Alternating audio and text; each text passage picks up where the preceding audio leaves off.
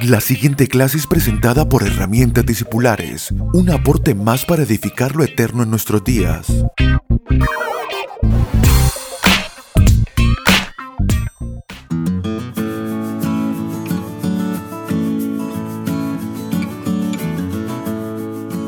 Saludos amados, esta es nuestra clase número ciento diez de Herramientas Discipulares. Hoy vamos a continuar trabajando acerca de las virtudes de Cristo en nosotros, cómo éstas deben producirse, añadirse a nuestras vidas para ver esta naturaleza que nos ha sido dada en forma de vida espiritual manifestada en nuestras vidas a través de nuestras acciones y a través de revestir nuestras almas de decisiones, de acciones, de pensamientos que dan cuenta de esa vida espiritual que nos ha sido dada por gracia en nuestro espíritu. Estamos hablando acerca de la generosidad. Esta es la, la quinta parte de la generosidad y hemos visto que la generosidad, así como todas las virtudes que son reales, verdaderas, acerca de la vida espiritual, tienen que ver, comienzan con entender algo en el espíritu. No comienzan primero con acciones o con comportamientos, sino que provienen primero de una apertura de ojos, de entender algo espiritual. Por eso, un buen día y un día de gran avance es cuando vemos y entendemos algo de la vida espiritual. Y acerca de la generosidad, podemos decir que cuando está clara nuestra esperanza a la cual hemos sido llamados y cuáles son las riquezas de nuestra herencia en Cristo, como dijo el apóstol Pablo a los Efesios, eso debe despertar en nuestras vidas un, un desapego a las cosas materiales, humanas, y también una, un entendimiento de la abundancia de todo lo que nos ha sido dada, eh, toda la riqueza que nos ha sido dada en el Espíritu. Entonces, cuando entendemos esa abundancia, esa vida ilimitada, entonces podemos ser generosos, porque aquel que es generoso en el espíritu, lo que da, lo da primeramente espiritualmente. Como mucha gente, yo he podido celebrar su generosidad, que a veces, no teniendo quizás cosas materiales para expresarlo, son generosos, generosos en espíritu, generosos en palabras, y no tardará mucho tiempo en que una persona que es verdaderamente generosa en el espíritu pueda expresar su generosidad de tantas maneras en que esta generosidad se abre paso. Pero primero es espiritual, primero es en el entendimiento. Esta generosidad nos permite eh, sembrar generosamente, nos permite activar la honra, nos permite ser participantes de momentos, de tiempos, de acciones de valor eterno. Esa generosidad activa en nosotros la sabiduría de Dios.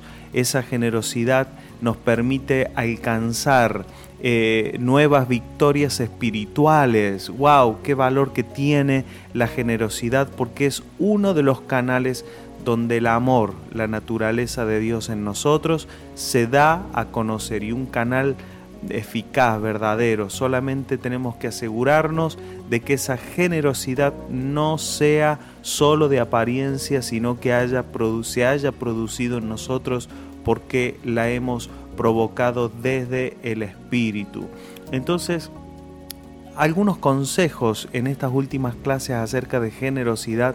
Vamos a dar algunos consejos de cómo, cómo revestir nuestras almas de generosidad. Número uno, pidiendo al Padre, como muchas veces hemos dicho en virtudes anteriores, que Él revele en nuestras vidas cuál es nuestra posición espiritual y cuáles son las riquezas eternas que ya nos han sido concedidas en Cristo y por su gracia. Entonces, pidiendo, pidiendo al Padre, orando esta acción mientras usted oye esta clase, ya mismo puede comenzarla diciendo: Padre, abre mis ojos, déjame ver cuál es mi posición, cuáles son las riquezas que me, ha sido, me han sido dadas en Cristo, cuál es la grandeza de mi herencia en ti, Señor. Número dos, anhelar ser conocidos como personas que ayudan a otro, y que podemos pensar en eso y hacer crecer ese anhelo, que no tiene que ver con hacer cosas o con dar o con, o con ser generosos solamente en acciones, sino en anhelar, anhelar ser conocidos, no solamente anhelar eh, ser generosos, sino anhelar el ser conocido, y esto no tiene que ver con apariencias, sino con algo que produce, produce el resultado. Cuando una persona es conocida por una virtud, es porque no solamente ha expresado de manera esporádica algo, sino que ha sido sistemático en presentar una acción, en presentar una virtud. Por lo tanto, cuando nosotros anhelamos ser conocidos y ser conocidos por una virtud que es de Cristo en nosotros, lo que estamos diciendo es: yo quiero revestirme de esta virtud, quiero manifestar la naturaleza que me ha sido dada en Cristo. Número tres, piense en aquellas cosas que usted hoy puede dar y que pueda hacer de bien para otros. Todos nosotros tenemos algunas cosas que puedan ser de beneficio, que puedan ser de ventaja para otros. Todos, todos tenemos algo que el Señor nos ha dado. Nunca menosprecie algo que Dios le ha dado y que Dios ha encomendado en sus manos. Si el Señor ha entregado algo y Él pone la convicción de que eso no ha sido dado a usted para consumo personal o que usted se quede, puede ser una palabra, puede ser un espíritu, puede ser un bien material, puede ser sencillamente la acción diaria de nuestras vidas impulsando a otros. Eh, puede ser una sonrisa, este, no lo sé, no lo sé. El Señor puede mostrarnos tantas maneras de ser generosos. Sencillamente piense, piense. El consejo es, no es haga, sino primeramente piense.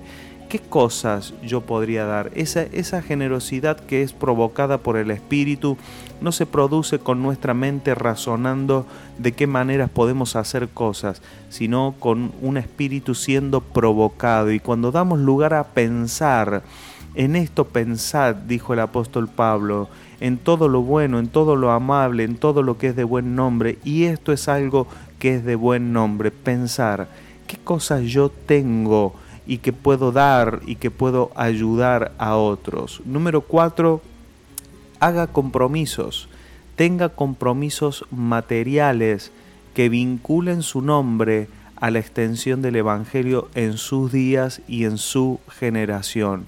Este es un punto clave porque nos ayuda de alguna manera a que nuestra vida y nuestra administración entiendan, no solamente nosotros, sino todo lo que administramos, entienda de que nuestras vidas están entrelazadas a la expansión del Evangelio y del reino de Dios y su manifestación en nuestra generación. Por lo tanto, cuando hacemos compromisos, fíjese que no estamos diciendo sencillamente dar, sino cuando hacemos compromisos que nos hacen, y pueden ser compromisos que nosotros sabemos, como dice eh, David decía, pagaré mis votos.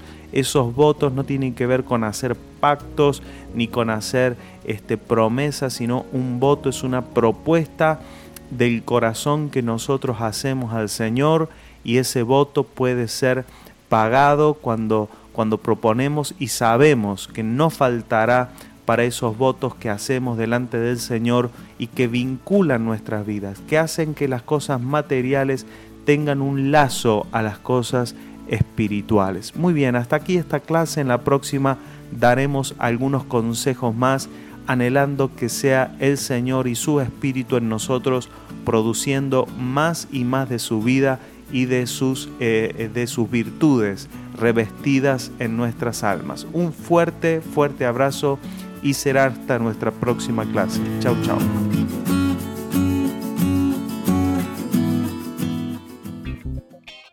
Puede comunicarse con nosotros a través de nuestra página web doble u doble u doble u punto herramientas discipulares punto com o vía mail a herramientas discipulares arroba gmail punto com. Síganos a través de las redes sociales en YouTube, Facebook e Instagram como arroba Abel Ballistreri. Gracias por estar aquí.